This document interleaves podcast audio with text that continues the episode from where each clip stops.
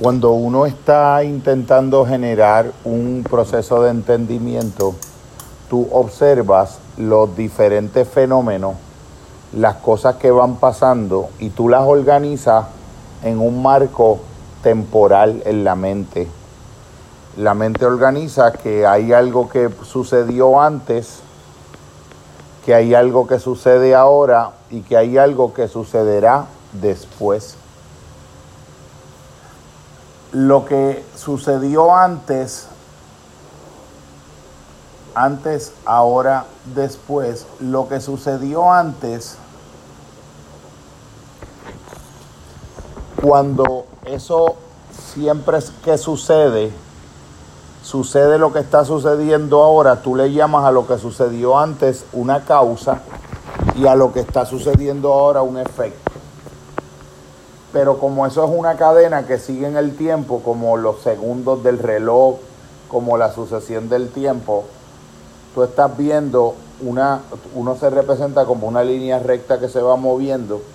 y tú estás viendo causa, efecto, causa, efecto, causa, efecto, causa, efecto.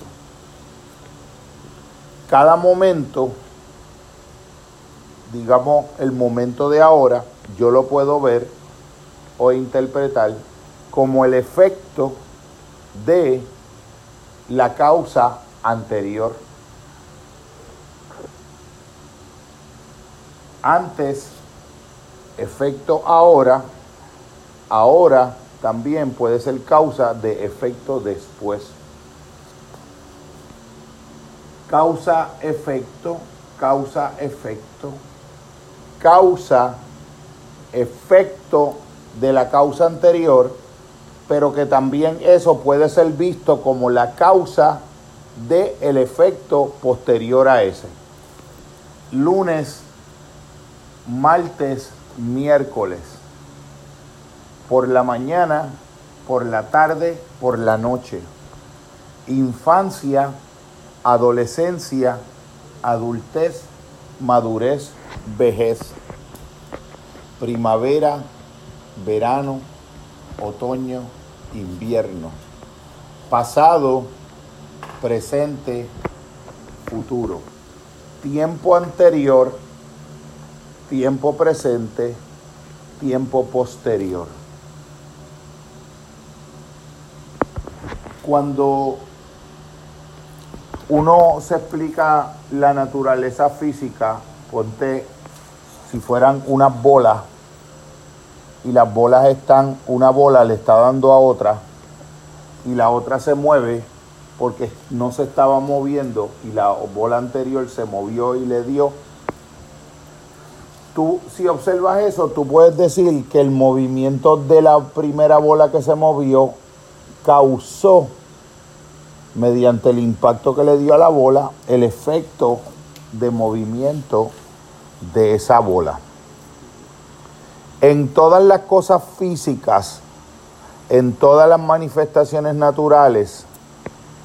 en muchas de ellas, mientras más físicas son, mientras más naturales son, más rigurosamente aplica el principio de la causalidad. Es como más estricto si la bola se movió, la primera bola, y le dio un golpe a la otra bola, la otra bola se va a mover porque la primera le dio un golpe. Eso tú sabes que es como la ley de Newton de que las cosas se quedan en el estado en el que están, a menos que algo haga que ese estado cambie. En las cosas físicas mientras más físicas son y menos biológicas, para que las cosas cambien, tiene que suceder una, la intervención o el impacto de una fuerza externa, la fuerza de una bola que le dio otra bola física y se movió. Mientras más complejo es el sistema eh, que está manifestándose en la naturaleza y tú lo vas a entender, más compleja es la interacción entre las cosas que pasan, que ocurren antes y las cosas que se manifiestan después. Hay un sentido en el que tú puedes decir que lo que se manifiesta antes es la causa de lo que se manifiesta después, pero a medida que los sistemas van siendo más complejos, tú estás usando el análisis para entender una bola redonda de piedra que le da otra bola redonda para entender esa relación de causa y efecto, pero cuando tú vas a explicar, por ejemplo, la relación de lo que ocurre cuando el sol le da a la hoja y puede producir la hoja la fotosíntesis utilizando la energía del sol, tú pudieras decir en un sentido que la luz del sol causó, causa la fotosíntesis, pero decir eso no es tan exacto como decir cuando es un objeto físico que es inanimado, que no es biológico, que la bola impactó a otra bola y por pura ley física causó el efecto del movimiento de la bola. En un sentido un poco más complejo, tú puedes decir que el sol causa la fotosíntesis, aunque la razón por la que eso es un poco más complejo es porque aparte de el rayo de sol que impacta, el fotón que impacta la hoja, también dentro de la hoja hay muchos procesos ocurriendo químicos de, de, de, respiración de la hoja, porque el árbol respira, el árbol adentra dióxido de carbono y bota oxígeno, pero por la noche respira oxígeno y bota dióxido de carbono. Quiere decir que la cercanía de un árbol de día facilita el que cuando tú respires, el volumen de oxígeno, la cantidad de moléculas de oxígeno que hay por espacio de volumen, es mucho más favorable a la vida. Cuando tú vas a explicar una relación exactamente, cuando tú vas a explicar una relación de causa y efecto, mientras más complejo es el sistema en donde tú estás tratando de usar la categoría o el recurso conceptual de la explicación en relación de causa y efecto, más variables adicionales tienes que incluir en la comprensión del el fenómeno. Por ejemplo, cuando tú vas a explicar la vida de un ser humano, hay sentidos en los que, por ejemplo, si tú vas a usar este esquema que yo he estado diciendo, pero para entender la historia de un ser humano, imagínate tú que en esa historia van ocurriendo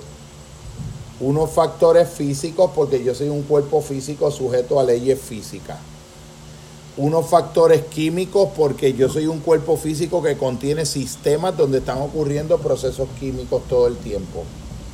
Un proceso biológico, porque también esos, esos, esos procesos químicos están ocurriendo al interior de células que están produciendo una función de la vida y en un nivel de complejidad aún mayor está ocurriendo un proceso cognitivo,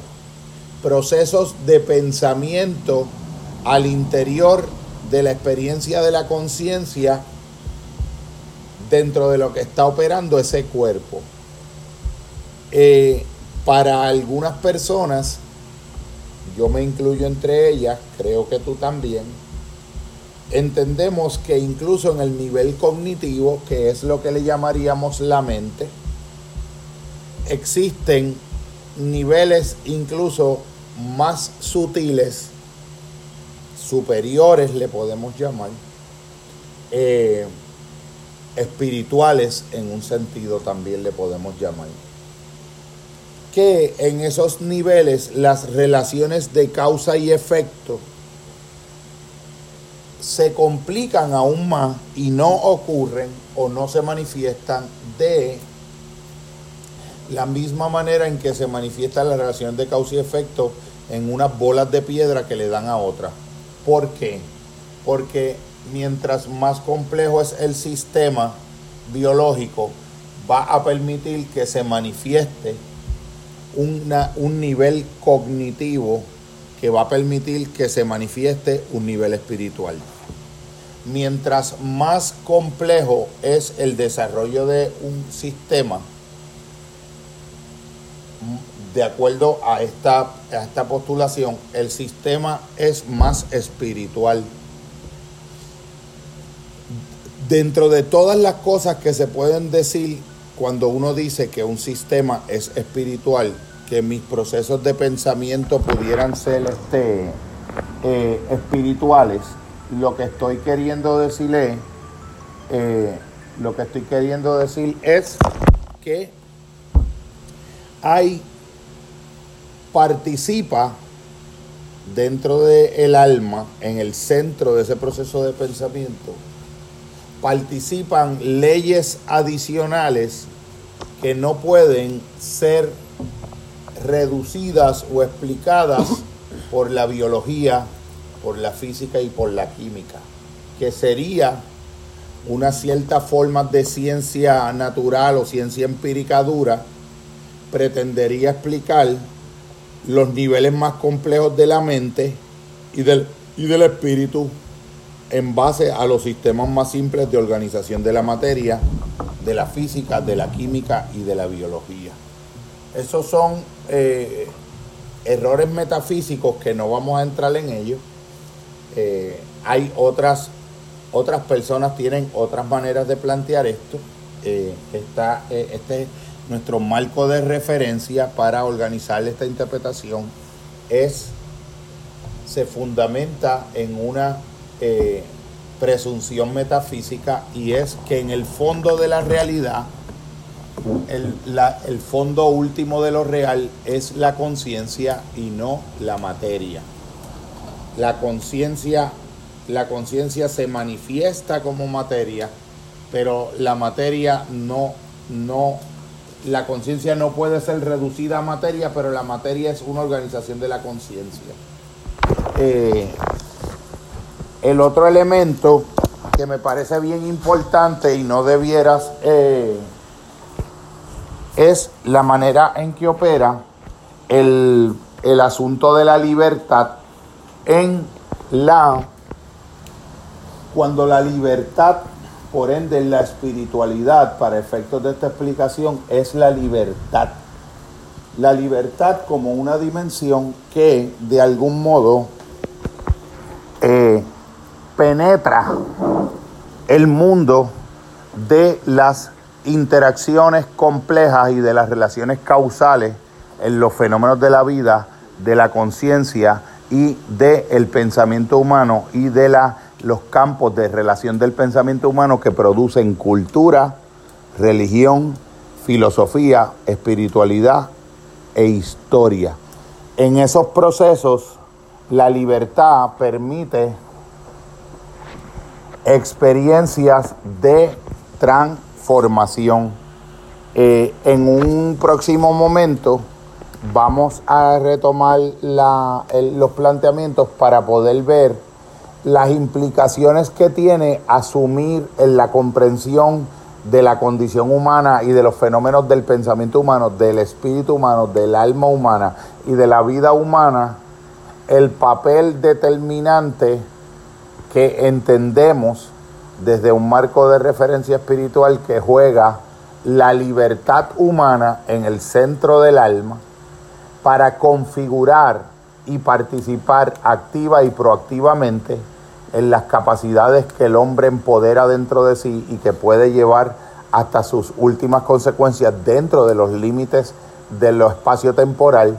de la transformación de la espiritualización y de la creatividad como un fundamento. El ser humano como un ser fundamentalmente capaz de transformarse radicalmente a un punto que puede lograr no estar sujeto y determinado por la historia previa ni por los hábitos en los que ha vivido hasta ese momento presente en el que puede seguir teniendo el milagro espiritual por excelencia, que es la posibilidad de introducir en la realidad de su manifestación una decisión radical que permita transformar su realidad y producir un futuro diferente a partir de un pasado distinto. Esto será continuado en el,